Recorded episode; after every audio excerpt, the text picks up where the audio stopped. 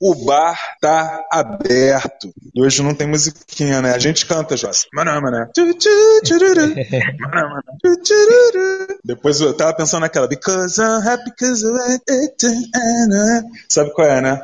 Essa daí é boa. Sei qual é, tu já falou isso uma vez. Mas então, cara, hoje nós estamos aqui nessa segunda-feira para falar sobre o Watchmen, a série. O que vem a ser o Watchmen, a série? Você quer falar um pouquinho pro pessoal, Jota? Você quer deixar comigo?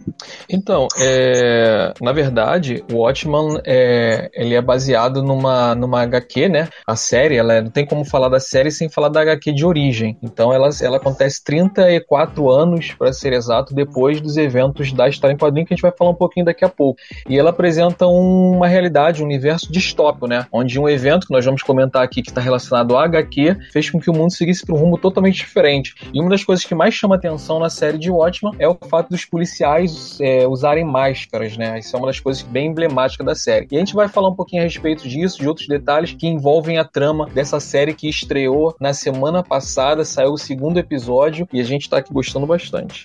É isso aí, Jota. Ela estreou mais precisamente no dia 20 do 10, domingo, né? Sem ser esse agora o, o anterior, às 22 horas, que é o horário nobre, né?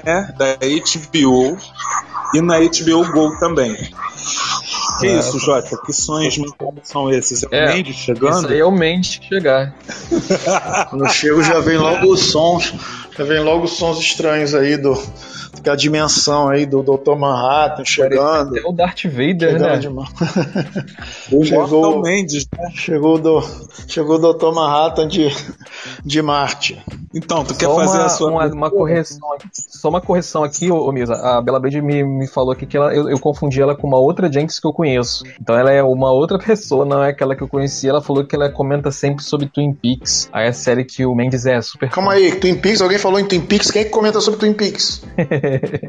Hã? Que? Hã? Hã? Ou tá só é, zoando? É óbvio que o Jota tá zoando, né? Não, olha é aí os comentários aí depois. Cadê? Onde é que tá Twin Peaks aí? Que é Bela Blade? Você, Bela Blade? Bela Blade, vamos falar sobre Twin Peaks, precisamos falar sobre Twin Peaks. É, você, não sei se você já assistiu a terceira temporada, tá correndo um vídeo agora de um cara que talvez tenha decifrado uma teoria definitiva sobre a série. Simplesmente guarda, isso. O vídeo tem quatro horas de duração. Guarda pro assunto de Twin Peaks, então, Gaveta isso aí.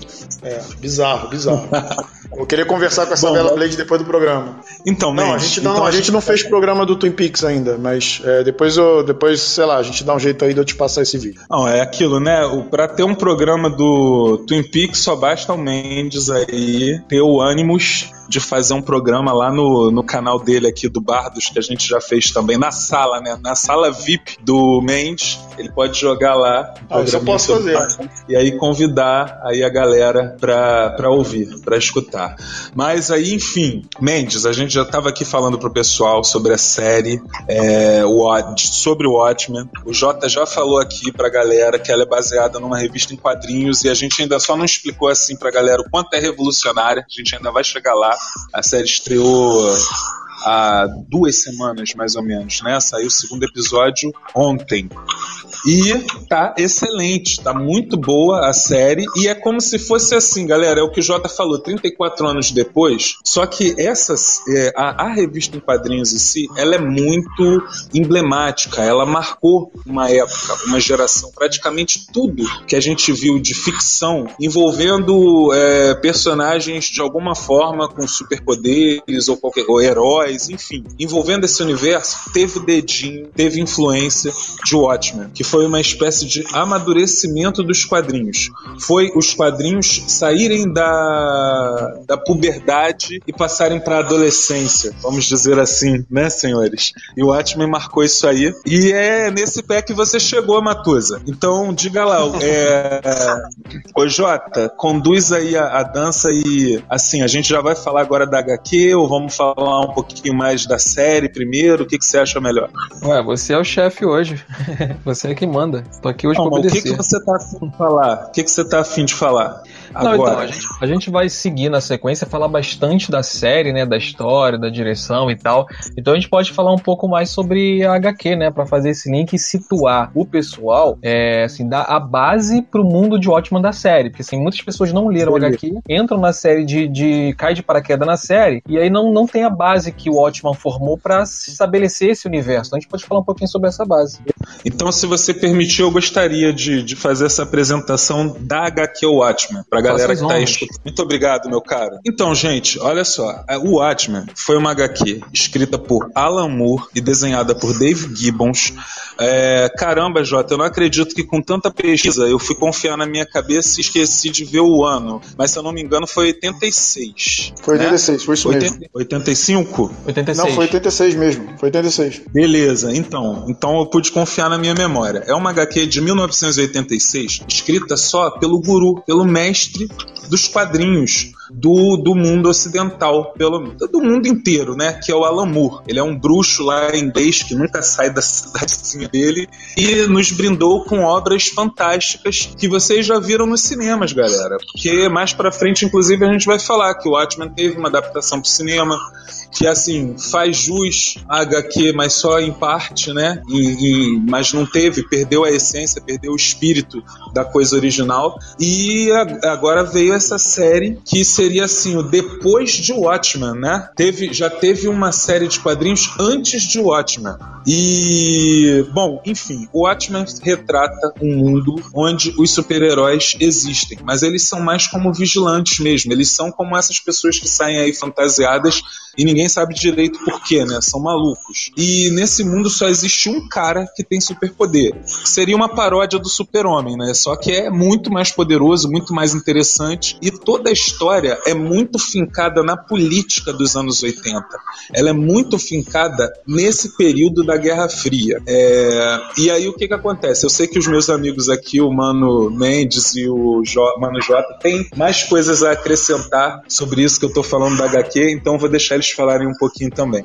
Fala aí, você não é, falou nada hoje? É, pois é, o Watchmen realmente foi uma HQ que chegou, inclusive, um pouco para desconstruir, é, de certo modo, o universo de super-heróis de então. É, na verdade, o Alan Moore ele pegou um. um é, assim, a DC comprou uns personagens e a, originalmente a HQ seria escrita para esses personagens, e aí os personagens acabaram sendo recriados pelo nosso mestre. E uma coisa que eu reparei na série: o nome dele não é citado, eles só citam Gibbons Gibbons, eles não citam Alan Moore. Talvez porque ele não queira ser citado. Talvez ele tenha, de alguma forma, pedido para não citar o nome dele. Eu vi nos créditos, pelo menos Aí. do segundo episódio, só aparece David Gibbons ali. É, Mendes, e assim, coisa, fala, oi? Mendes, isso é uma coisa que mais para frente você me lembra que a gente volta nesse assunto, porque eu sei por que, que não tem o nome do, do Alan Moore lá. Mas aí okay, continua, okay. não perde teu raciocínio. Pois é, então é, o Watchmen fez um trabalho de desconstrução, porque é, um, é como se for, é quase como se fosse assim, e se os super-heróis habitassem um mundo real, e se isso existisse de verdade, né? Ao mesmo tempo que, que eles fazem isso,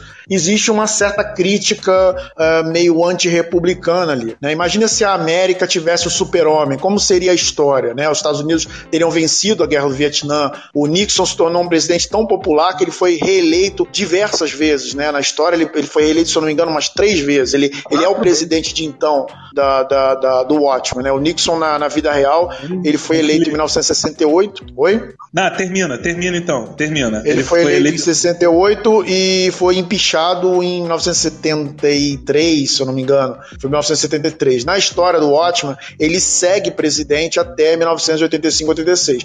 E aí você tem os, o que seriam é, vigilantes mascarados, né? E, e, e, aí você tem as críticas, né? Que a crítica, inclusive, em relação à própria América. Quer dizer, a América vigia o mundo, mas quem vigia a América, né? Quem vigia os super-heróis que simbolizam a América, simbolizam a razão americana. E, e, então você tem tanto, tanto esse lado do Dr. Manhattan, que seria uma espécie de super-homem americano, quanto você tem a, a, a o, o, público, né? O, o, público criticando a ação do, dos próprios Watchmen. E isso fora, digamos assim, pequenas alfinetadas, pequenas observações, né? É, situações meio tipo é, o que aconteceria, né? Um cara usando capa morrendo enforcado numa, numa, numa porta giratória, né? Claro que a história não é só sobre isso, a história é sobre personagens, a história é sobre pessoas, né? Existe um crime que foi cometido, um crime está sendo cometido contra os antigos Watchmen, é, que eles, eles, nem mencionam que o nome deles era Watchmen, né? Que nem é, nem sabia, nem, a gente nem sabe se era. Mas é. Os é, é, oi? Os Minutemen. Os não, os Minutemen sim. Os Minutemen seriam os antigos. Seriam a geração anterior, né? Isso. E aí o legal, o legal dessa história também é, é a abordagem dela, assim. Ela é feita meio de trás para frente. Então você tem uma história principal e, a, e, e aí você vai entrando em, em camadas. A, a, história ela tem camadas internas, assim. É, ela tem a ação que acontece e a ação que existe por trás da ação que acontece. E tudo isso vai dando uma tridimensionalidade aos personagens que quando a coisa começa a eclodir, é, é, tudo vai fazendo um sentido muito mais profundo do que o que normalmente você tem numa história em quadrinhos super-herói. É, o Mendes ele fez uma, uma referência interessante porque os personagens são tridimensionais, que é uma coisa rara de se ver até no cinema, né? Até no cinema são bidimensionais. E fez uma referência direta aos quadrinhos, né? Que é quem vigia os vigilantes ambulantes que é, é, quando começam a votar a lei para não ter mais vigilantes, né? Mas, Jota, o que, que você, você tem aí a acrescentar pra gente sobre a HQ? Então, antes de falar é, sobre, sobre a HQ, lembra, falar aí com a galera que a gente fez um resumo de toda a HQ para preparar o pessoal para poder assistir a série. E esse resumo ele é um conteúdo extra, exclusivo para os nossos padrinhos. Os nossos padrinhos é, mais especiais, vamos dizer assim, nossos padrinhos que entram lá no padrim.com é, e, e, eles é, apadrinham o nosso projeto, eles ganham um grupo específico no Telegram e lá a gente manda conteúdos especiais para eles. Então, se você quiser tornar, se tornar nosso padrinho e receber esses conteúdos especiais, dá um pulo lá no padrim.com e apadrinha a gente. Mas então, é, para a gente não perder muito tempo falando sobre a HQ, vou fazer um resumo aqui bem curtinho é, do que vocês precisam saber para entender a série de Watchmen. É, e, e, e, aproveitando, deixa eu avisar vocês que tem spoiler nesse resumo, tá? Tem spoiler da HQ.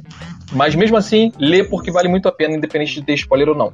É, na HQ, eles estão, com, como o Mendes falou, tá naquela, naquela questão da Guerra Fria, e, e, essa guerra ela, ela toma uma proporção muito grande quando os Estados Unidos ele ameaça usar o Dr. Manhattan, que é o único super poderoso desse universo, ele é extremamente poderoso, o cara é mais poderoso do que bombas atômicas, é, e, e, os Estados Unidos começam a usar ele para ameaçar outros países. E os outros países, em contrarresposta, dizem: ah, se você for usar o Dr. Manhattan, a gente vai usar nossas bombas atômicas. Isso é, mergulha mergulha o mundo numa ameaça de fim, de acabar com o, com, com o planeta, é, de, com explosões atômicas. E aí, dessa ameaça, nessa Guerra Fria, nessa ameaça, o relógio começa a contar, e o relógio é muito importante em Watchman, né, que é o relógio do fim do mundo, né? E o relógio começa a contar e todo mundo pensando que o mundo vai acabar. Nisso, o Ozymandias, ele arma, articula um plano para poder unir as pessoas. Ele manda uma lula gigante pro céu de, de, se não me engano, é de Manhattan, ou é Nova York? Não me lembro a cidade. Manhattan, não, não, Manhattan não é Nova York, Nova York. Nova York em geral, né? Ele manda uma lula gigante pro céu e a lula explode e mata mil, milhares de pessoas com um ataque psíquico quando ela, quando ela explode. Nisso, o mundo se une para combater a ameaça externa e aí afasta o medo dessa, desse, desse fim do planeta. Então, de uma certa forma, ele conseguiu resolver esse medo que estava pairando no ar. Essa é, esse é o resumo de Watchmen. Em Jota, só, só uma observação. É que o, o Osman Dias é um cara hiper rico, é considerado o cara mais inteligente do mundo, né? Ele entrou nessa de heróis, mas transformou numa indústria enorme, transformou numa indústria de brinquedos, de séries e tudo mais. Todo mundo acha que o cara é bonzinho e o Watchman é em 12 episódios, são 12 capítulos da revista em quadrinhos e que eles, entre outras histórias, né, entre as histórias dos outros heróis, eles vão explorar essa parte do Ozymandias, de que todo mundo considera ele bonzinho e tal, e só lá no final que a gente vai saber que ele é que é o grande vilão, né, que, que lança essa ele, ele contrata cientistas, leva para uma ilha, depois ele mata todo mundo lá e tal, né? Tô dando spoiler mesmo, ô Jota. Mas olha só, o filme já é velho, né, cara? É difícil ter alguém que não assistiu esse filme. O Peladão Azul. Vale, vale Fala, mencionar, só para o pessoal entender um pouco algumas coisas que aparecem na série, que o Dr. Manhattan, depois de todo isso acontecido, ele se isolou, ele saiu do planeta Terra, é... e o Rorschach, que ele estava escrevendo um diário de tudo que acontecia, ele escrevia, notava no diário dele, ele manda esse diário pra polícia antes de morrer. Então aí o pessoal já vai entender algumas coisas, algumas referências. Não, ele, ele, não, ele, ele não manda pra polícia, eu acho que ele manda pra imprensa. Pra imprensa? Um eu não lembro se é imprensa ou polícia. Ele manda, é. ele manda pra um tabloide, isso, isso, um jornal isso. de quinta. Aquele isso tipo mesmo. de jornal que o MIB lê, que o pessoal do MIB vai ler, entendeu? Aquele de OVNIs existem e tal. Aí a última cena do quadrinho é porque, tipo assim, né, o, o cara do mal venceu, né? Ele conseguiu explodir a lula gigante, as guerras cessaram, né? O mundo começa a acreditar que existe uma ameaça alienígena, só que não tem nada, foi ele que, que forjou tudo, e aí param de brigar entre si e vão combater essa ameaça. Aí você pensa assim, né? O, o mal venceu, ganhou. Só que aí na última cena da série, remete à primeira edição, que é o Smile, né? O Smile com a gota de sangue em cima, que ficou tão famosa. Galera, pessoas que não conhecem o Watchmen, que por acaso estejam no, nos ouvindo, essa ideia do Smile, a bolinha amarela que todo mundo está acostumado a usar é, nas redes sociais, se popularizou, é, pelo menos essa versão do Smile morto, né? O Smile é, diferente da bolinha amarela com um sorriso, se popularizou a partir dessa revista em quadrinhos, dessa HQ, né? É, é uma observação também boa, né? Mas aí no final, na última edição, esse jornal tabloide tá sem assunto e aí o cara fala assim: ah, pega lá na caixa das esquisitices, pega lá na caixa da, das coisas é, descartáveis. E aí ele tá lá de frente logo com o diário do Rochar, que conta tudo, conta a trama do Adrian Veidt e que aí a série, ô Jota, o que mais tá me instigando é isso, porque a série vai contar 34 anos depois das pessoas saberem da verdade. Eu queria saber como isso se tornou um grupo supremacista, né, uma espécie de Ku Klux Klan dentro da série. E, né, eu tô curioso para saber isso aí. Isso. Então a gente falou hoje aqui tudo sobre HQ, né? A gente pode entrar aí no universo. É, só mais série. uma coisinha que eu, eu queria adicionar só uma coisinha sobre HQ. É, aí não tanto em relação, quer dizer, em relação à história também, né? Porque entre os personagens você tem o Rorschach, que é aquele é uma espécie de Batman, é um, é um é o Batman da realidade, aquela realidade ali, é um extremamente vingativo, e só que é um Batman que mata, né? E ele é, e peraí só um segundo. Aí ele é, é, é de uma certa perdão? E é, é que eu, tô meio, eu tava em dúvida se o pessoal tava, se o pessoal tava me escutando. Vocês estavam me escutando, Não, né? Sim, sim. Então, mas aí eu aproveitei a sua Não, pausa pra só... falar.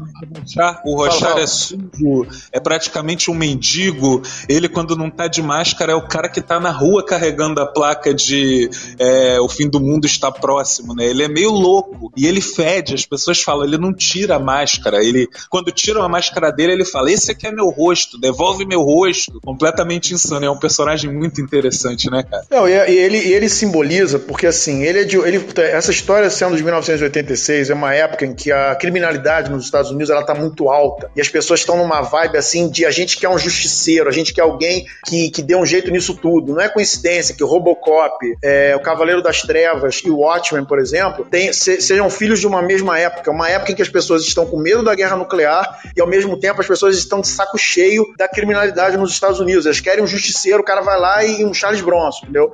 E isso, de uma certa forma, é, o sucesso dessa HQ e o sucesso do Cavaleiro das Trevas, eles influenciaram muito o universo dos super-heróis, porque a partir daí, essa ideia do anti-herói, essa ideia do herói vingativo, essa ideia do herói que nem sempre tem muitos princípios, ela acabou se, se sendo mais. É, passou -se a explorar mais isso do que o super-herói mais ético, né? O, o, o personagem, o Punisher, é, o próprio Wolverine, tudo bem que ele já era popular na época, e é, a, a, essa época, digamos assim, do, do, do, do super-heróis é, mais vingativos e menos, menos heróicos, ela começou, ela tomou forma muito em função do sucesso dessa HQ e da HQ do Batman, do Cavaleiro das Trevas. E, e quer criar, criar essa era que o pessoal passou a chamar de era do cromo, né? Uma era em que é, Batman, Super-Homem passaram a ser vistos como personagens obsoletos, né? Tanto é que o Super-Homem morreu, bem que ia voltar, e o Batman ficou paralítico. E claro que essa era ia acabar mais tarde no Reino do Amanhã, onde, digamos assim, a Era de Prata seria, digamos assim, ressuscitada. Ô, Mesa, a... fala tu. A Bella Blade, ela falou que ela viu o filme anos atrás, mas sinceramente não lembra bem. Bella Blade, o filme, na verdade, assim, ele é uma sombra do que o Watchman representa. E a série, ela é uma, uma sequência direta é, da HQ, né? E o filme, ele é só, assim, uma, é baseado também na HQ, mas não tão fiel assim. Então a gente sugere que você leia a HQ, que você vai achar muito mais interessante do que você viu no filme.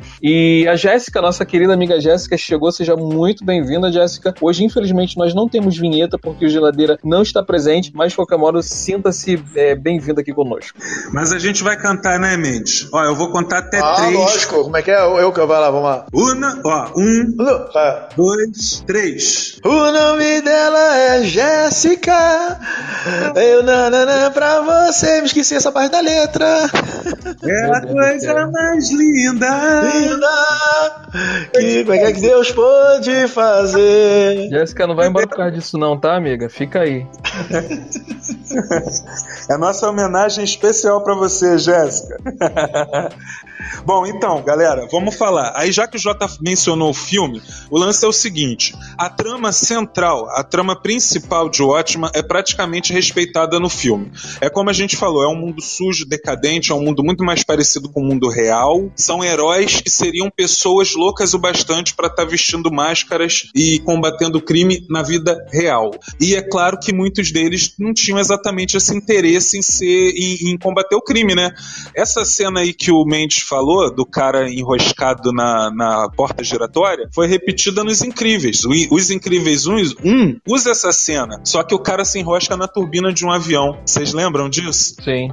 Então, e quer dizer, todo mundo bebeu da fonte de Watchmen. É, só que aí a trama central, que é um herói é morto, esse Rochar, que a gente já falou sobre ele, começa a investigar, chama os outros heróis que estão aposentados, porque existe uma lei é, contra o, o, o os vigilantes, o pessoal mascarado e tal. Os únicos que ainda estão nativos estão trabalhando pelo governo ou são ilegais. Então, quer dizer, aí eles ressuscitam os heróis para poder, trazem os heróis de volta para poder investigar o assassinato de um deles, que no final das contas, no plot twist, é um cara que enlouqueceu porque soube do plano do Ozymandias de, sei lá, explodir alguma coisa dentro de Nova York que mataria milhares de pessoas em prol de um bem maior. É, então, quer dizer, isso tem lá no filme. O que eles não têm é a essência da HQ, né? A forma como os personagens são feitos. Mas o que a gente está sabendo é que a série ignorou o filme, não é isso, Jota? É, a série, a série ela, ela seguiu a continuação direta da HQ.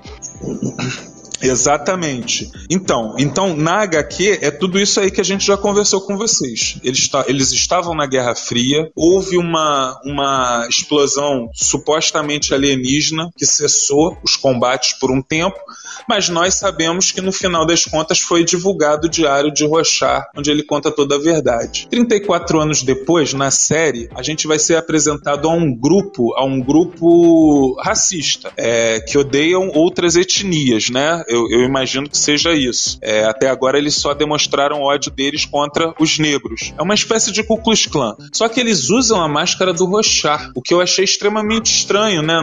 Assim, como o Rochar, que era assim o último defensor, apesar dos métodos dele violentos, né? O último defensor do que era correto, é, da, da verdadeira justiça e tudo mais, é, foi inspirar um grupo desse, né? Eu tô curioso, tô muito curioso para saber disso dentro da série.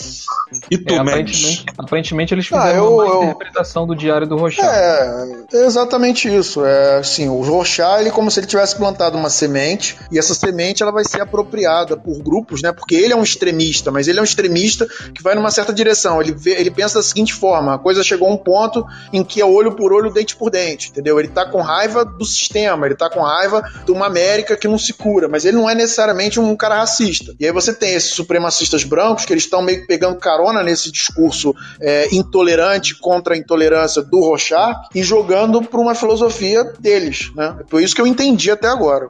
Sim, sim. E Jota, você quer falar um pouco da série? É, eu queria falar sobre a ambientação da série né? Como é o mundo, o mundo 34 anos depois de Watchmen, da, da, da, da HQ. É, é muito interessante porque o mundo ele seguiu um rumo diferente do nosso mundo. Quando aconteceu tudo aquilo, é, daquela gigante, daquela invasão alienígena, parece que o mundo ficou paranoico com tecnologia. Então o mundo de Watchmen, da série, é, apesar de ser o mundo atual, eles ainda usam bip. Tem uma parte que ele fala, ah, você recebeu o bip, ou seu bip não parou de tocar. Então eles usam bip, eles não usam celular, eles não usam Wi-Fi, eles não usam internet, não tem computador pessoal e tal. Então é um mundo que é muito mais analógico. É, um outro detalhe legal é que os carros são. Eles realmente colocam ali os carros elétricos, né? Que foi uma coisa que o, Manha, Dr. Manhattan trouxe. Então os carros desse mundo são elétricos. E tem, tem assim, é bem sutil, mas tem todas as consequências do mundo. Então lá, o roteiro não fica explicando por que é. Simplesmente coloca lá e confia que o leitor vai fazer esses links. Se não fizer, a história também fica coerente sem os links. Eu achei muito legal isso. É, o, que eu, o, o que eu queria falar também era sobre o dire, a direção, claro. Que olha só que. Tu pegou esse dado aí, o, o Jota, do Qual diretor? Dele? Sim. Diretor. Fala, fala um pouquinho pra gente do diretor, então, da Mas série. na, na real, eu achei mais. Eu, eu me, me liguei mais, mais do que a direção, eu, eu gostei muito do roteiro. Então, assim, eu, eu fui, fui saber quem é que era esse roteirista, porque eu achei o roteiro excelente, segue a HQ. É, é muito legal, porque ao mesmo tempo que o roteiro, o roteiro segue a HQ, quem não leu a HQ consegue entender a história muito bem. E quem leu entende tem aquela, aquele deleite de você é, tá lá assistindo e vendo as suas referências. Então, o- isso eu achei legal. O roteirista, ele é, inclusive é o mesmo que, é, que também é o criador da série, ele fez, tem um monte de trabalho que dele interessante também, que ele já vinha fazendo muitos trabalhos legais. É, o nome dele é Damon Lindelof, Lindelof. Não sei se vocês, se vocês conhecem pelo nome, mas ele fez, ele escreveu nada mais nada menos do que Lost, que foi um grande sucesso também, apesar do final ser bem controverso. E ele também escreveu uma das séries de maiores sucessos da HBO, da HBO que é The Leftovers. Acho que é assim, não, não sei exatamente a pronúncia, The Leftovers. Como é que é o nome coisa mesmo? É The Leftovers, é The Leftovers. Leftovers. Isso. E, e ele também produziu Star Trek e escreveu Star Trek Além da Escuridão. Então, um cara, assim, com muita, muita experiência, né? É, posso Qual é fazer um o adendo aqui rapidinho? Mas peraí, qual é o nome dele mesmo, Jota? Damon Lindelof. É, Lin- acho que é Lindelof. Alguma coisa, é, Eu alguma coisa sabia assim. que- Eu saber que tem alguém da equipe do Lost envolvido nesse projeto já é, já me faz pensar o quanto ele pode ser bom. Mas diga lá, o Matusa Mendes. Pois é, é, a presença do Damon Lindelof na, na história, ela é, ela, é bem, ela é bem legal pelo seguinte motivo. É, para quem lembra de Lost, Lost é muito pautado em Watchmen. Lost é muito, Lost é muito mais Watchmen do que o filme do Zack Snyder. Você vê, tem o um acidente lá na ilha, e aí você tem os acontecimentos é, na cronologia normal, e aí você vai entrando no passado dos personagens e a série vai ganhando uma certa tridimensionalidade. Então você tem os mistérios da ilha, você tem os mistérios dos personagens, e aos poucos os mistérios dos personagens vão se conectando aos mistérios da ilha. Isso não foi coincidência, isso aí é, é, é, é muito clara a influência de Watchmen em Lost. Então é assim, é um dado interessante que ele- justamente esse roteirista tenha resolvido trabalhar uma continuação de Watchmen. Ele é evidentemente fã, né? Muito, muito interessante. Não, fã e conhece, e ele conhece, Lo- e ele conhece bem o Watchmen. Ele sabe interpretar o Watchmen. Pode escrever, Mendes, com certeza. Mas, ô, ô Jota, e o diretor? Então, o diretor da, da. que assina, né, a direção é. Deixa eu ver aqui o nome do cara. É tanta, tanta aba aqui aberto que eu. Vou, eu vou achar já o nome do diretor aqui e já te falo. Tá bom. Então, enquanto você procura aí, eu vou pular pro elenco, porque, gente, eu tenho que falar que o elenco do, da série tá maravilhoso, cara. Galera, tem muita gente conhecida e muita gente de bons trabalhos anteriores. E ainda tem uma participação super especial, que eu nem tô achando tão especial assim. Eu acho que ele vai ser bem importante dentro da história. Mas eu vou começar pela protagonista, que é a Regina King. Ela tá fazendo a Angela Abar, é, que lá na história, oh meu Deus, como chamaram ela? Senhora Noite? Se- Dama, eu também não Dama lembrei do Noite. nome dela, não. Jota, socorre a gente aí. que- Fala, Jota. O nome dela. Peraí, eu também agora me fugiu. Eu tava vendo o diretor aqui quando tu falou isso. Peraí. É. Tu achou o diretor? Fala dele, que depois a gente volta pro elenco. É a diretora, na verdade. A diretora, o nome dela é Nicole, Nicole Castle. Nicole Castle. Ela, ela não tem muita, muita, é, muito filme, muita direção no currículo, não. Ela fez, dirigiu alguns, alguns filmes, como O Lenhador, Pronta pra Amar, e um outro filme aí de 99, é, mas ela não tem uma experiência muito larga na, na direção, não, pelo que, pelo que eu vi. entendi. É. Entendi. Então quer dizer, a presença do, do roteirista vai ser aí fundamental. É, até porque ele não é só roteirista, ele é o criador da série também. Ele, ele, ele criou a série, né? Ela ajudou ele na direção. E de repente ela foi a diretora só do primeiro episódio, né? Não, ela vai dirigir, tem ela dirigiu todos. Dirigi- vai dirigir todos? Ah, então Sim, dirigiu, beleza. dirigiu todos. É, já tá pronta a primeira Sim. temporada? Bom, eu Uau! não sei se. É, mas geralmente quando eles lançam já tá tudo pronto, sim. São, são só nove episódios. Ah, entendi. Maneiro, maneiro. Mas então, aí a Angela Bar, ela tá fazendo essa Senhora Noite, eu acho que é esse o nome.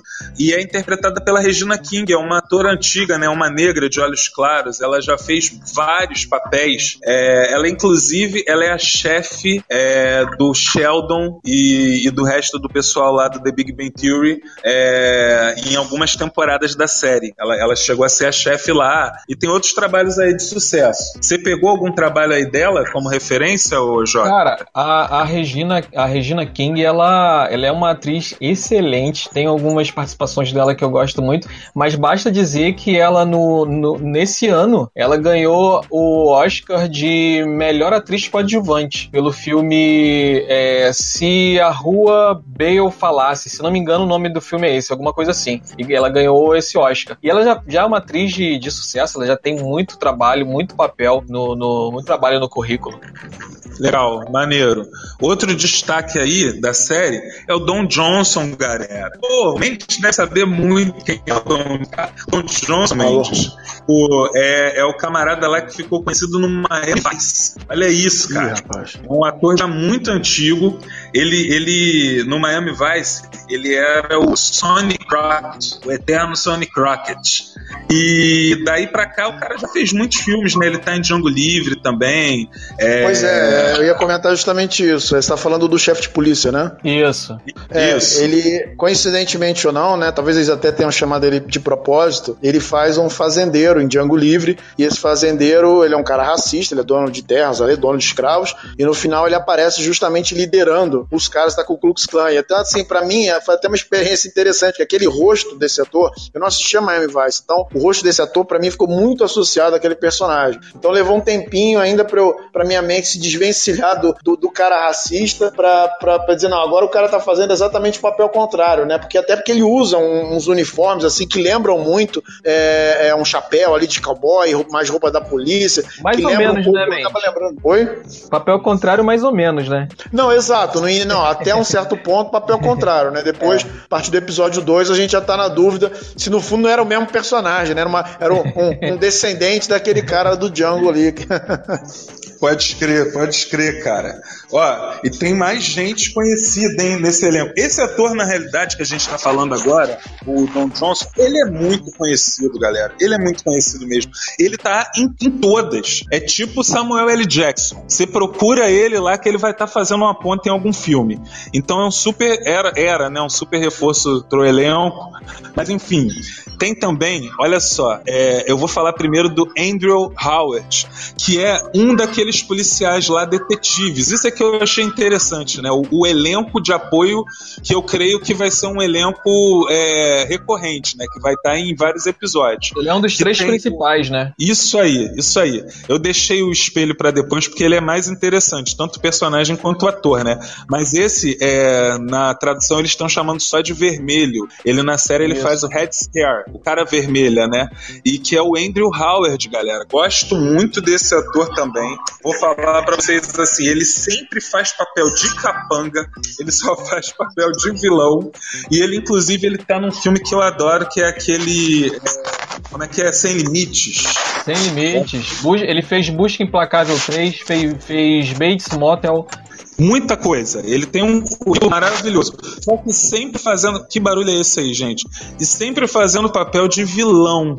E aí eu tô achando interessante que dessa vez ele é um policial, né? Agora, vamos ver até, até que ponto os policiais de Watchmen são linha duras, né? A, a Bella. Blade disse que o Don Johnson tem uma filmografia enorme. É, é enorme, ele tá em todas. Agora, esse Andrew Howard, é, ele no Sem Limites, para vocês poderem se situar de quem é o cara, o Sem Limites é aquele filme em que o cara toma o, o, Brad, o Bradley Cooper toma uma pílula que deixa ele super inteligente. E é uma droga lá raríssima, caríssima, que poucas pessoas têm acesso. E esse Andrew Howard é aquele bandido, é o bandidinho de rua que, que rouba a pílula, a pílula dele, toma, né, e fica inteligente também e dá trabalho para ele até no final do filme. Então, quer dizer, um ator que eu gosto pra caramba e dessa vez tá fazendo o papel de um herói, né? E tem também, galera, galera, putz, grila, ô Jota, você é fã do cara e talvez até a gente fazer a pesquisa pro programa de hoje, talvez você não soubesse disso, né? É o Tim Blake Nelson. Ele na série, ele tá fazendo o espelho.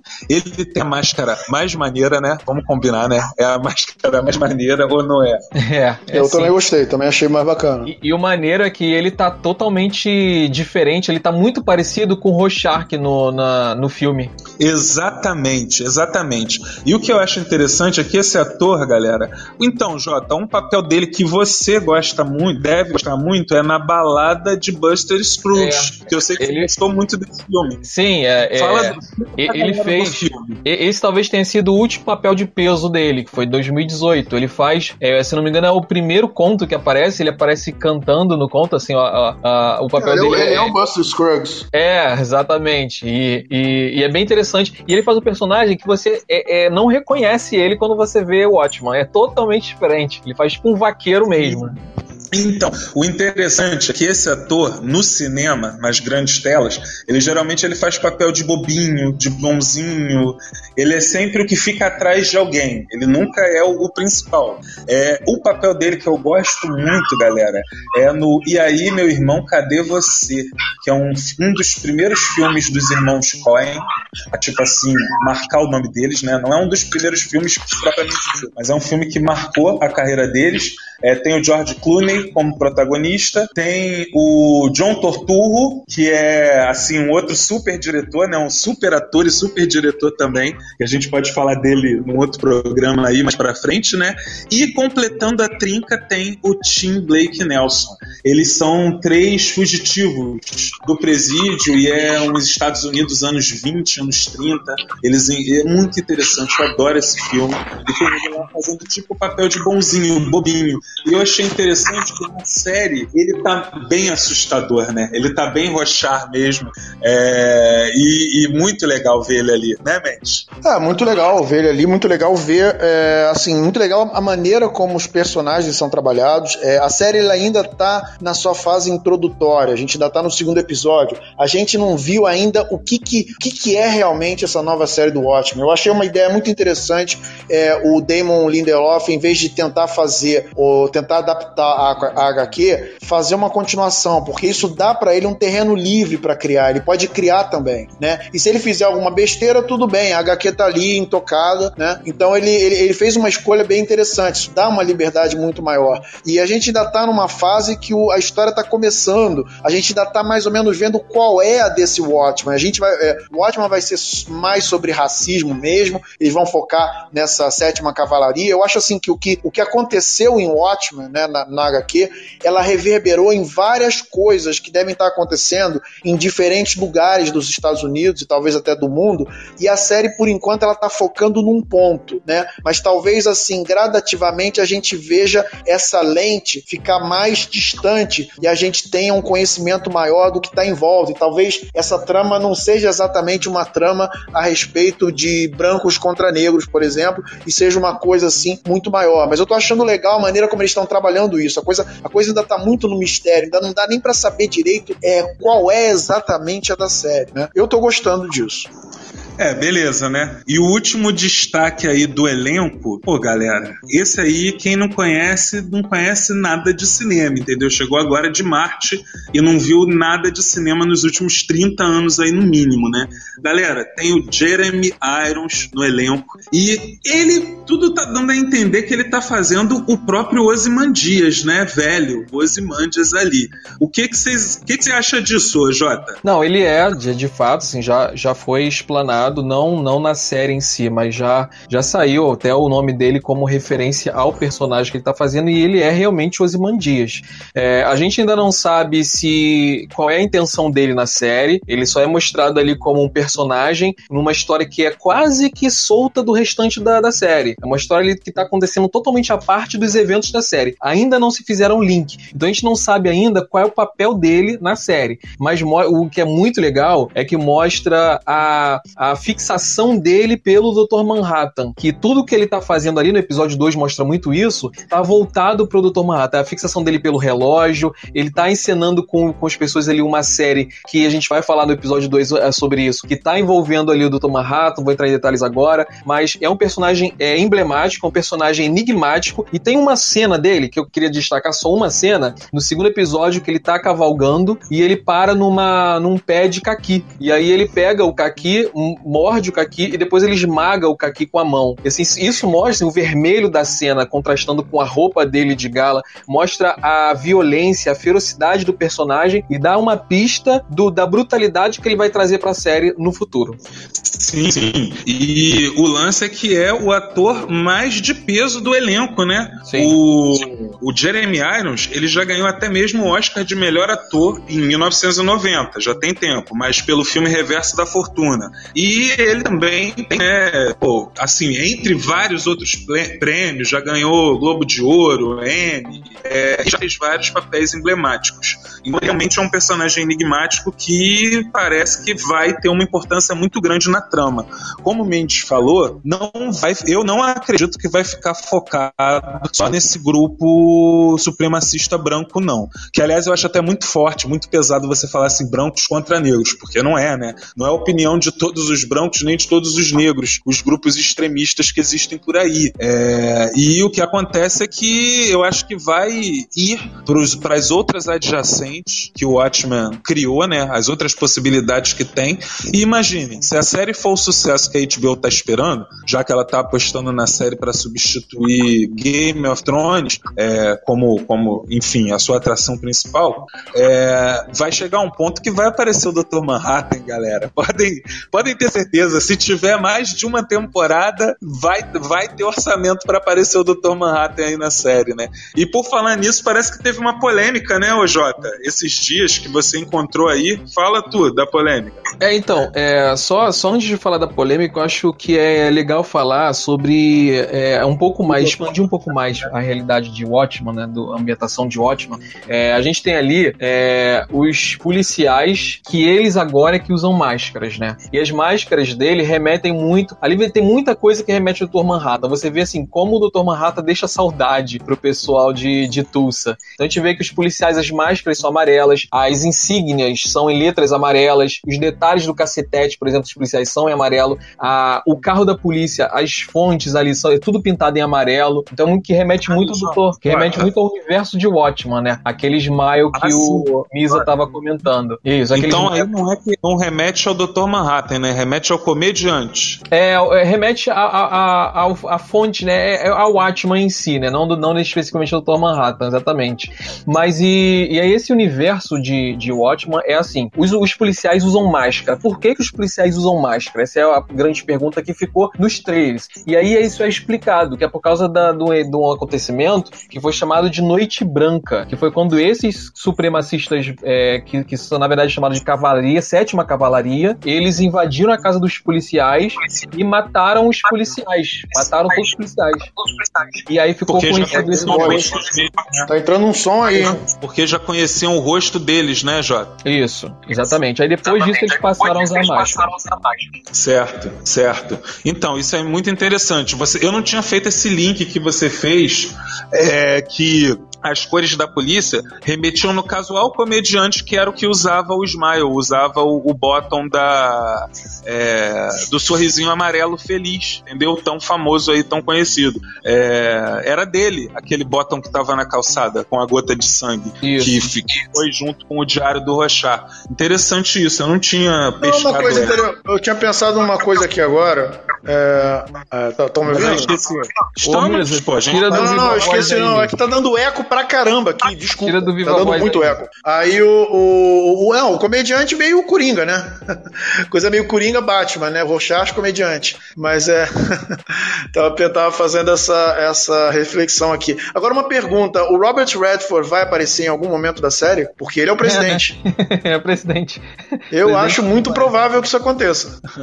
Pode ser, né? Quem sabe? Eu ia pedir pro Jota aproveitar, né? Eu ia pedir pro, pro, pro Mendes falar um pouquinho do Dr. Manhattan, mas não vou pedir agora não. Porque na realidade eu ia aproveitar aquele gancho que você deixou, Jota, para te pedir para falar das referências a HQ que tiveram na série. É, quais as que, que a gente consegue identificar assim logo no primeiro episódio e para você que assistiu o segundo episódio também, né? Ah, sim, tem muita referência pra galera que leu HQ, é um banquete. É, primeiro uma referência que não é da HQ, mas a série abre falando sobre um acontecimento, é, é uma guerra guerra civil que estourou nos Estados Unidos em 1921, é, que essa guerra, ela inclusive, ela tentaram abafar essa guerra na mídia e tal.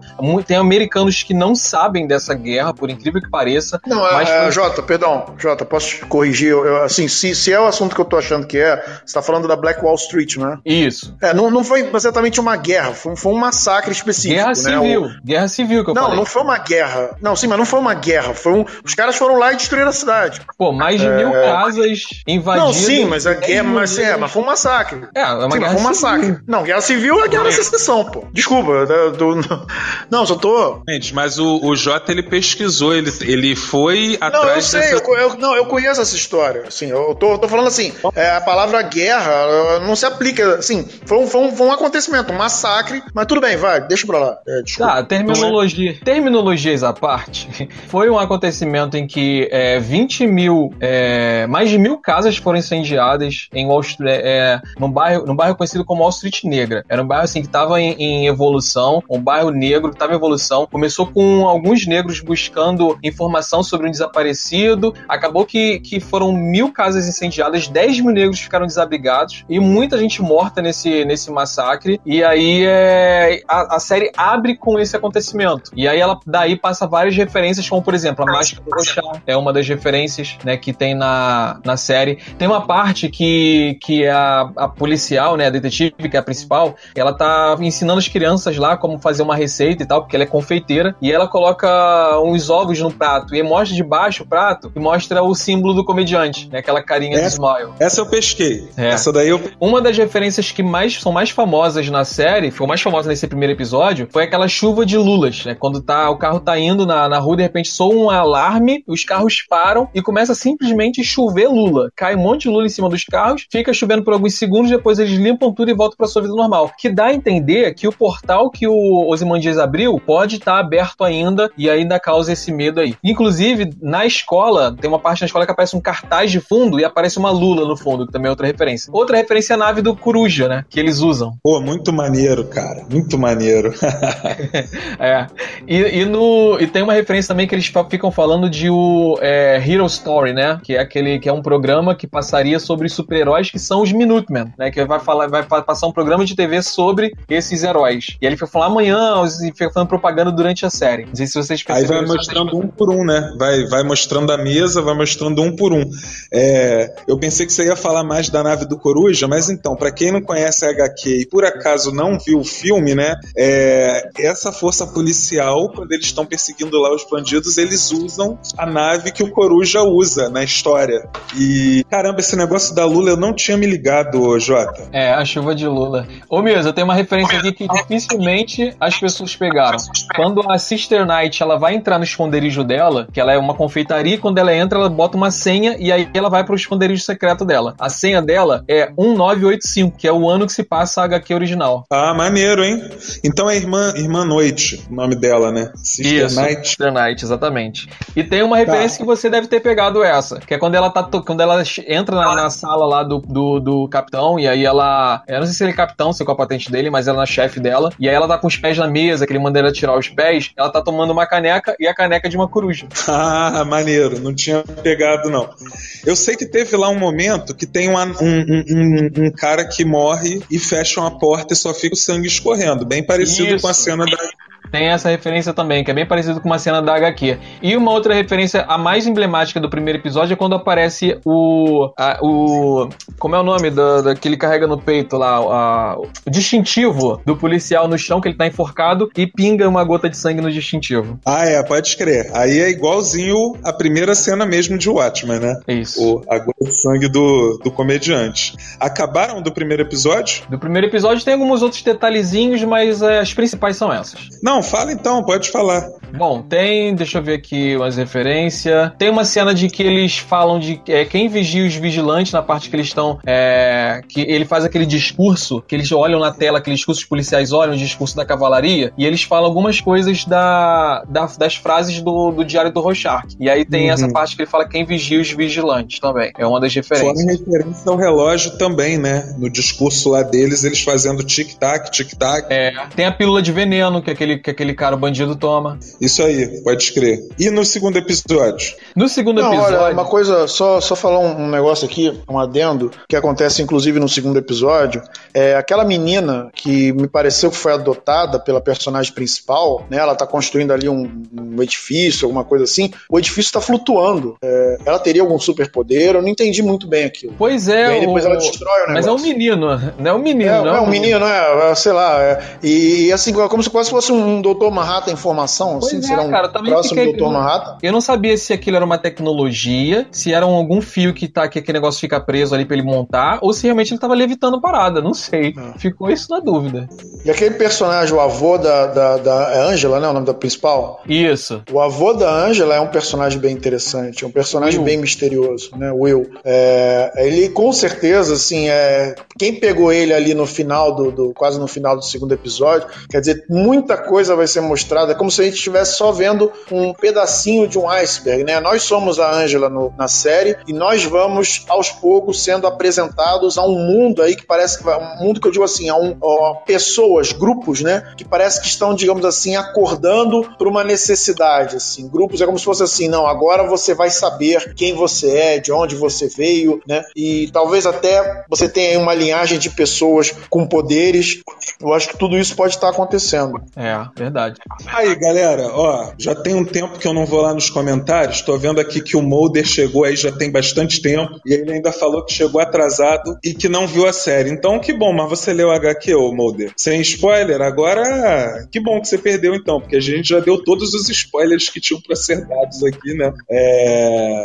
Ô, E não, a gente sabe ainda se a gente. O Mulder tá perguntando se a gente vai fazer a live pra todos os episódios. A gente ainda não sabe. Vamos ver, né? Pode ser que sim, pode ser que não. Vai depender do desempenho da própria série. Mas, Jota, aproveita pra dizer aí pro pessoal como é que eles fazem, se eles tiverem perdido o início, se eles quiserem escutar outros programas nossos. É bem simples, é só acessar é, barradosnerds.com barra podcast. Lá você tem todos os mais de 70 episódios que a gente já gravou. Você vai ouvir lá é, quais você quiser, inclusive esse, que daqui a pouquinho o Geladeira vai editar e vai lá para nossa lista, nossa galeria de episódios é, de podcast que a gente já, já gravou aqui. É, e fora isso aí que o Jota falou, vocês também podem ouvir a gente no Spotify, é, no nosso site, bardosnerds.com, é, aqui no Castbox, é, e ou ao vivo, né? Porque nós estamos ao vivo às segundas e quartas-feiras, sempre às 22 horas, se Papai do Céu quiser. E, e Jota, e como é que o pessoal faz para se tornar um padrinho? Então, é só é, acessar lá o padrim.com é, e lá procurar Barra dos Nerds. Você vai encontrar lá o nosso projeto e você pode apadrinhar a partir de um real. É, você pode doar um real, cinco reais ou dez reais, sendo que se você apadrinhar a gente com 10 reais mensais, você se torna um padrinho VIP como o Gabriel Molder. E aí você passa a fazer parte do nosso ah, grupo especial lá para os padrinhos VIPs no Telegram, né, o Bar dos VIPs, onde você tem acesso a várias regalias, conversa com a gente, ajuda a gente a montar o programa. Então, e em breve tem conteúdo especial só para os padrinhos VIPs, que já estão sendo gravados. É, e o nosso amigo aí, Gabriel Molder, já é praticamente um bar do honorário aqui, né? Ele de vez em quando ele dá o ar da graça aqui no bar e é sempre muito bom. E a Bela Blade tá falando aí, super podcast, parabéns, obrigado, Bela Blade. É, estamos super felizes de ter você aqui. Segue a gente. E é isso aí, galera. Procurem. É, Misa, Misa, é uma pergunta que o, que o Gabriel Molder fez. O Gabriel Molder fez uma pergunta muito importante aqui, porque ele não leu a HQ e ele quer saber se é preciso ler a HQ antes de ver o filme. A gente já falou isso de um certo modo, mas a gente antes de ver o filme, não, antes de ver a série. Sim, você tem que ler. Assim, não, não vou dizer tem que ler, dá pra assistir sem ler a HQ? Dá, mas você vai perder muita coisa, porque muita coisa tá muito ligada com o que acontece na HQ. Então, antes, antes de ver a série, compra lá o encadernado do Alan Moore, lá, o David Gibbons, ah, leia e, e aí depois você começa a ver. Essa é a minha recomendação. E outra coisa também, Misa, é, você disse que ia falar da ausência do Alan Moore nos créditos. Antes, deixa eu só falar isso que o Mendes falou, eh, complementando o, o Gabriel. É, se você ler é uma experiência muito maior com a série, porque você vai pescar os detalhes, as entrelinhas, as minúcias da história. Mas se você não ler HQ, você vai continuar seguindo a história de boa. Dá pra entender muito bem a série sem a ler HQ. Mas lendo é uma experiência muito mais gostosa. E ó, Aqui o Douglas, Douglas Xavier. Pode falar, Vinícius. Fala, fala tu, Benz. É, o Douglas Xavier tá dizendo aqui, ó, sou novo aqui, off topic. Já falaram sobre Tolkien nesse podcast, Tolkien dos Seus Anéis?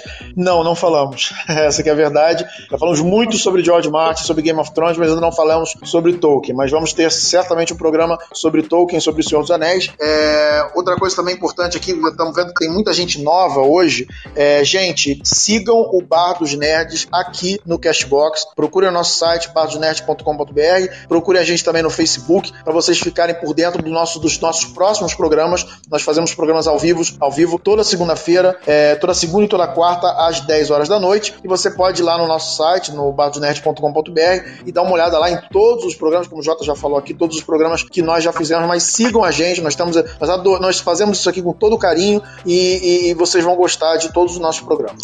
É isso aí. E ah, tá anotada aí a sugestão, hein, Douglas? Falar de Tolkien é uma ótima pedida aqui. Pode deixar que a gente vai fazer um programa no momento oportuno, sim.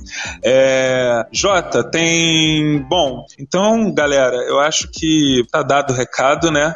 É, eu quero saber de vocês dois aí, quero saber primeiro do Mendes, se ele gostou ou não gostou do que ele viu até agora da série. É, por enquanto eu tô gostando. Houve momentos ali em que eu achei a série um pouco pretensiosa e houve momentos em que eu disse, não, ainda é muito cedo para achar esse tipo de coisa e momentos até que me surpreenderam um pouco. Eu ainda não tenho uma opinião, é, digamos assim, mais solidificada sobre a série, mas por enquanto tô curtindo, tá me agradando, tá me agradando a ambientação, tá me agradando o fato, é, é assim, tudo leva a crer que, que essa série vai ser bem interessante.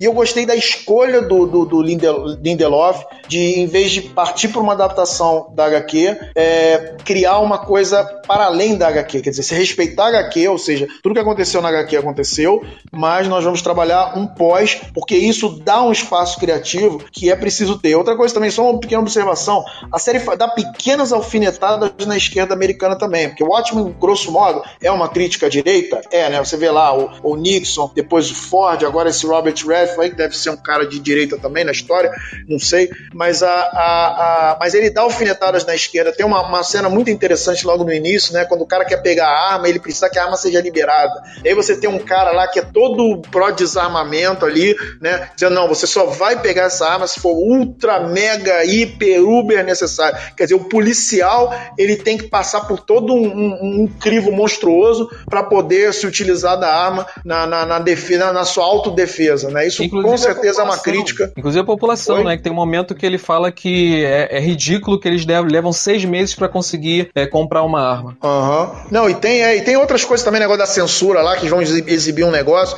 e aí tem lá um, um, um disclaimer, né? Uma, uma, um, um, aviso lá que demora uma eternidade, né? Ó, se você for diabético. Eu não lembro qual era, qual era o aviso, mas o aviso demorou uma eternidade, assim. Então, essa, essa cultura do medo, do, do, dessa cultura do medo que também está do lado da esquerda, não é só tá do lado da direita, né? A cultura do medo do lado da esquerda tem tudo a ver com essa coisa do politicamente correto, do cuidado com o que você vai falar, cuidado com o que você não vai ofender, né? é, essa, essa, coisa de ah, o policial não pode usar arma, por causa disso a violência, não sei o quê, eles também dão essa alfinetada na série. Tá bom. E você, Jota? É, tá é curtindo queria, eu, assim, tô curtindo muito. Eu queria só falar com a galera que esse episódio, esse podcast que a gente fez hoje, né, esse episódio de hoje, ele não é um resumo dos dois primeiros episódios. Ele é um episódio de introdução ao Watchmen. A gente falou sobre HQ, a gente falou sobre o começo da série, nossas impressões.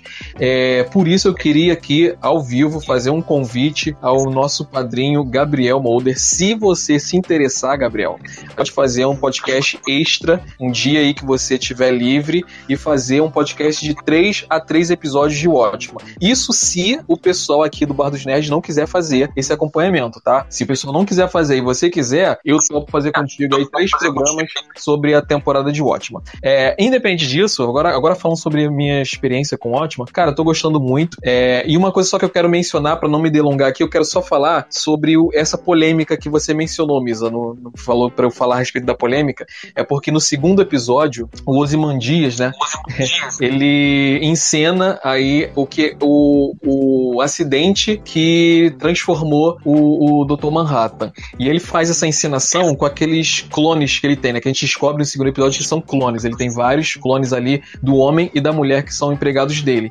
E aí ele, ele faz esse acidente, e aí no final do acidente, desce do. do é, um, é uma peça teatral e desce o, o Dr. Manhattan transformado, né? Que é o clone, aquele clone pintado de azul e nu. Então, assim, aparece de, de, de fato o pênis do cara, azul.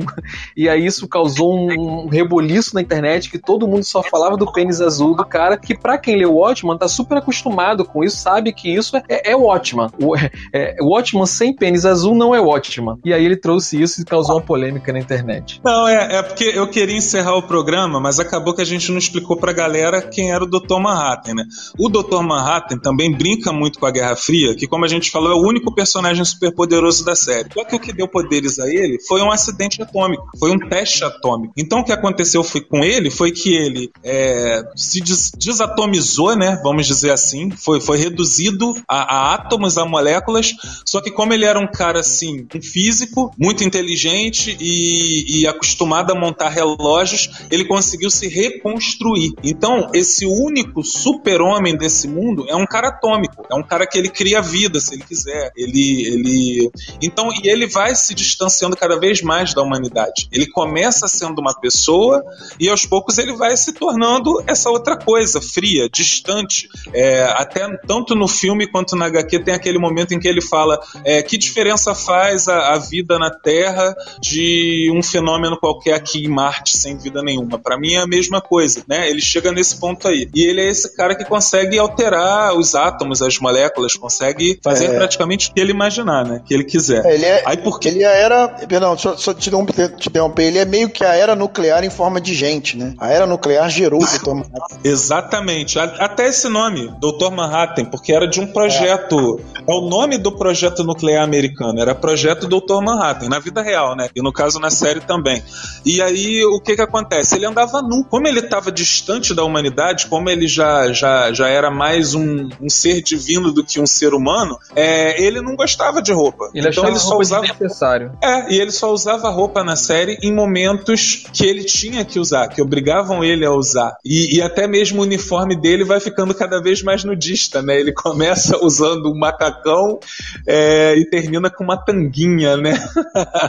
só para esconder as partes íntimas mesmo dele. Mas na série, galera, vocês vão ver ele pelado, assim, digo na, na HQ e até no filme. No filme também tem cenas Sim. dele completamente no frontal do Dr. Manhattan. O pênis é, é, é, é, porque ele é todo azul. Por isso que eu te falei que o amarelo era do, do, do isso.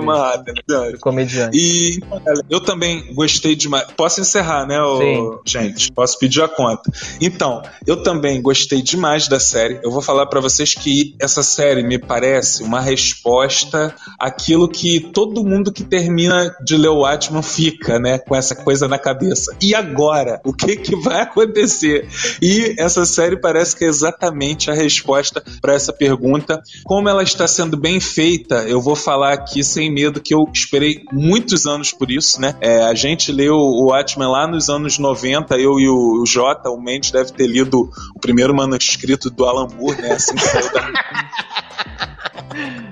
eu li, vou, vou, te falar, eu li o Watchmen, assim, eu, eu, li o Watchmen pela primeira vez em 97, mas eu não terminei de ler, li só um pedaço, o dono da revista tomou a revista, só li uma parte, depois eu só fui ler de novo, semanas antes do filme sair. Ô Misa, o, o, Mendes, o Mendes leu o Diário do Rochar. É, pois é, exatamente. Então, e a gente fica com essa, a gente, a gente sempre achou assim, isso aqui é uma obra-prima, para vocês terem uma ideia, por muitos anos foi a única revista em quadrinhos que era obrigatória na faculdade de literatura de Oxford. Então, quer dizer, não é pouca coisa, não. O, o país que criou a literatura é, considera essa HQ obrigatória. E, e, aí, quer dizer, a gente termina de ler pensando assim: isso é uma obra-prima. Isso é impossível de adaptar para o cinema. É, que, aliás, é o porquê do, de não ter o nome do Alan Moore. O Alan Moore, ele não deixa, ele não aceita nenhuma adaptação. E, inclusive, ele no início, quando. Porque, ó, galera, filme aí do Alan Moore tem o V de Vingança, que ficou super famoso também. Tem é, A Liga Extraordinária, tem Do Inferno com Johnny Depp, e tudo isso são adaptações para o cinema das histórias do Alan Moore, entre outras, entre outras. Então, quer dizer, é, ele não assinou nenhuma, não tem o nome dele. No início ele rasgava os cheques e depois de um tempo ele passou a dar para os desenhistas, porque geralmente os desenhistas não estão tão bem das pernas quanto ele, né? O Dave Gibbons até voltou agora recentemente, mas ele ficou bastante tempo sem fazer nada. Então, quer dizer, o Alan Moore ele não aceita nem sequer o dinheiro das adaptações, porque ele não aceita a adaptação do trabalho dele. Ele diz que é feito para aquela mídia ali é, e é perfeito da forma que é. Mesmo assim, a gente fica com essa dualidade, né? A gente fica com aquela sensação de que, cara, isso aqui é perfeito, não tem que mexer, e ao mesmo tempo a gente fica assim, caramba, mas como eu queria ver uma história contando o que, que aconteceu depois. Então chegou, né? Essa série aí. E espero que ela faça jus à tarefa árdua que ela tem pela frente, né? Que é fazer uma adaptação de Watchmen à altura, né? Vamos, vamos ver, né, gente? Isso aí. Vamos ver. Até agora ela tá indo bem. E garçom, a conta. Ó, Jota, você vai fazer o Rush Rush hoje, hein? Ouviu? que responsabilidade, hein? Então, então vamos lá, hein? E lembrem-se, vocês ouviram primeiro aqui, na calada, na surdina. Hush, hush. Ah, moleque! Ah, garoto bom. Saco é o programa sem geladeira, cara. Não Pois tem é, né? vinheta. Geladeira é a alma Precisamos do geladeira, geladeira onde você está. programa. Geladeira é a alma desse programa. Geladeira, E- geladeira é o nosso Alan Moore. Respondendo a pergunta do Gabriel, a gente não deu folga pra ele, não, ô Gabriel. Foi ele que se deu folga. O cara já chegou a esse nível. e essa, essa comparação com geladeira ser a alma é interessante, né? Porque é uma parte fundamental e que ninguém vê, né? É, É. invisível. Só de vez em quando tem uma voz do além aqui e fala com a gente também. Ó, a Jéssica disse que gostou de vocês cantando a música dela. Aí a Bella Blade falou que deu boa noite pra gente, falou que ela precisa ir. Nós gostamos muito de ter você por aqui. Ó, Bella Blade, a gente tá aqui toda segunda e quarta, a partir das 22 horas. Então, se você gostou, volte sempre, porque a gente vai estar aqui esperando por você e nossos ouvintes aí queridíssimos. É isso aí, galera. Então, É, David Lynch, aproveita. ó, Bela, Bela, David Lynch, ó, vai, volta aqui algumas vezes, vamos dar um jeito aí, tem que ter um programa sobre David Lynch nesse, nesse Bardos aí. É isso aí, Twin Peaks. Não pode. Pix, porra, minha série favorita do universo, cara. Cara, Isso aí. Mas a pouco do seu livro. Fala do seu livro, Mendes. Meu livro é um livro sobre um personagem que está numa casa e vê quadros